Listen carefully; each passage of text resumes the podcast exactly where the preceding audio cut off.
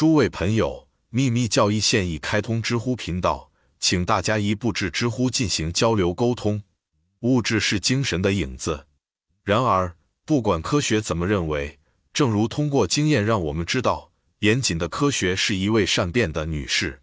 自古从马努和赫尔墨斯到帕拉塞尔苏斯和他的继任者以来，神秘学就有不同的认识和教导。因此，赫尔墨斯。三位一体伟大的可见的神 Trism Justus 说：“哦，我的儿子，形成物质。以前他是，因为物质是形成过程中的载具。见角柱，形成过程是非创造神的活动方式，被赋予了形成的发端。物质客体诞生了，因为创造的力量按照理想的形式塑造它。尚未产生的物质没有形式，当它投入运行时，就变成物质。”世界的原始状态，阿斯克勒庇俄斯的释义，第一百三十四页。一切都是一种整体创造性努力的产物。自然界中没有死亡，一切事物都是有机的和有生命的，因此整个世界呈现为一个活的有机体。雅典哲学，帕拉塞尔苏斯著，F. 哈特曼翻译，第四十四页。五，宇宙是从他的理想计划中进化出来的。通过费坦多学者称为的绝对实相 p a r a b r a m 的无意识中的永恒维持，这与西方最高哲学的结论几乎完全一致。柏拉图的与生俱来的、永恒的和自存在的思想，现在由冯·哈特曼表达出来了。赫伯特·斯宾塞的不可知与神秘学家们所相信的超验现实只有些微的相似之处，通常只是现象背后的力量一种无限而永恒的能量的一种人格化表现。所有的事物都是从它开始，而无意识的哲学的作者已经仅在这方面接近了凡人所能接近的巨大奥秘的谜底。注脚：为此，已故的金斯福德夫人博士和瑞摩斯的片段一书出色的翻译者和编撰者见世界的初始状态，在脚注中写道：梅纳德博士注意到，在希腊语中，同一个词表示出生和成为。这里的观点是。世界的物质在本质上是永恒的，但在创造或成为之前，它处于被动和静止的状态。因此，在生命进入运行之前，它曾是；现在，它开始变成。也就是说，它是可活动的、进步的。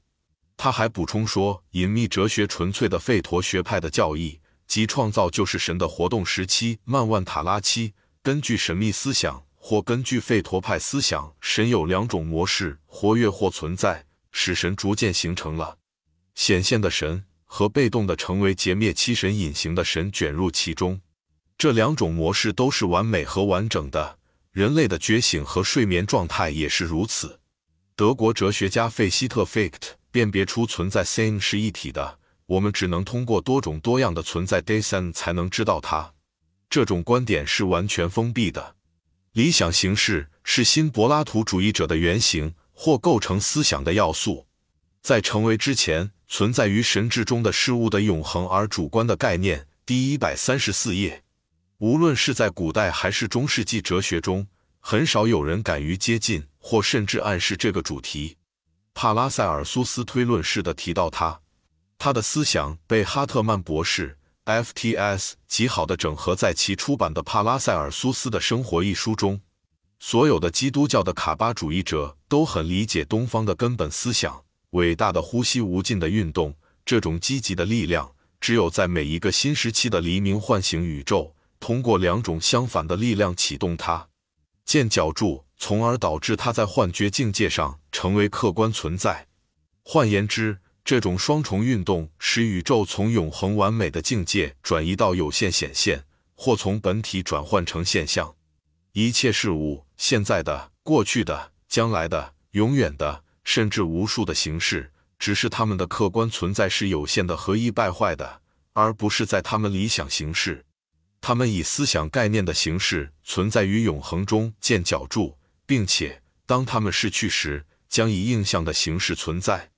无论是人的形貌，还是任何动物、植物或石头的形态，都没有被创造过，只是在我们这个层面上，它才开始成为极客观化当前的物质性，或从内向外，从最崇高的超然的本质扩展成最粗重的外表。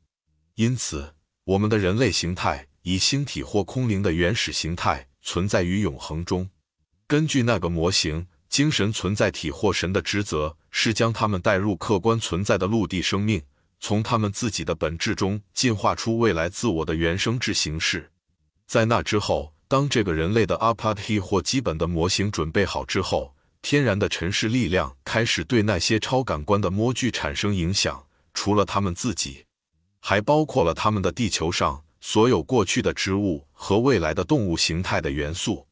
因此，人类的外壳在呈现为人形之前，已经经历了每一种动物和植物身体。这将在第二册评论中详细描述，这里不多赘述。意识 u p t he，限制、特殊性、伪装。车辆在神智学中，意思是按照模型或图案脱颖而出的东西，可以说是一块画布，投射灯光在画布上播放。因此，从深奥的层面说 a p a t h 就像是影子和形式的游戏，与最终的现实相比，是影像和形式游戏的原因。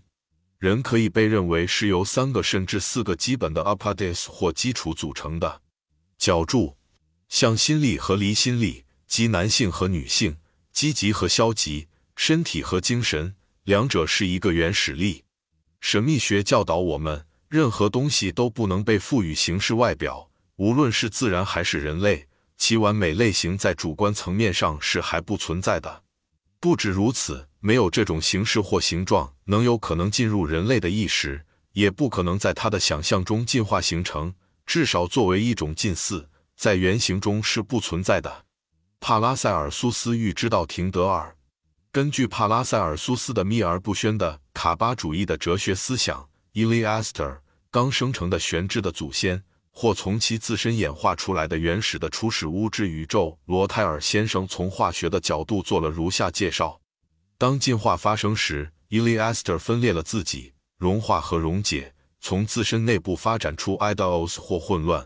分别称为巨大的神秘物质 Mysterium Magnum，主观状态下的原始物质 Iliados，主要的异色边缘 Limbus Major 或原机制。这种原始的本质是一元性质，它不仅表现为生命活动、精神力量，一种看不见、无法理解、难以形容的力量，而且还是构成众生生命实质的至关重要的物质。在这个原生物质的主观状态下的原始物质 idols 中。或者说是所有创造的事物的矩阵 Proto-Ilos 中包含了形成一切事物的实质。正是混乱宏观宇宙从中产生了，之后又通过 Mysteria Specialia 见角柱中的演化和分化，每一个独立的存在体应运而生。所有的事物和所有的基本物质都以潜能包含其中，而非真实存在其中。